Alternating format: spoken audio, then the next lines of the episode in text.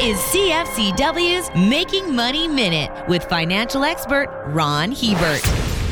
If interest rates start to increase as expected, investors need to be paying attention. Many companies will see their borrowing costs go up as a result. Higher debt service expenses lead to reduced profits, which often translates into lower stock prices down the road. One contrarian sector that actually likes higher interest rates are the banks and other lending institutions. As rates go up, financial companies are able to increase the spread on the interest rate they pay on deposits versus the rate they charge for loans and mortgages. As the spread between deposits and loans increases, so does their profit potential. For more information, listen to our Making Money show hosted by Ron Hebert and Gord Whitehead at letsmakemoney.ca or cfcw.com.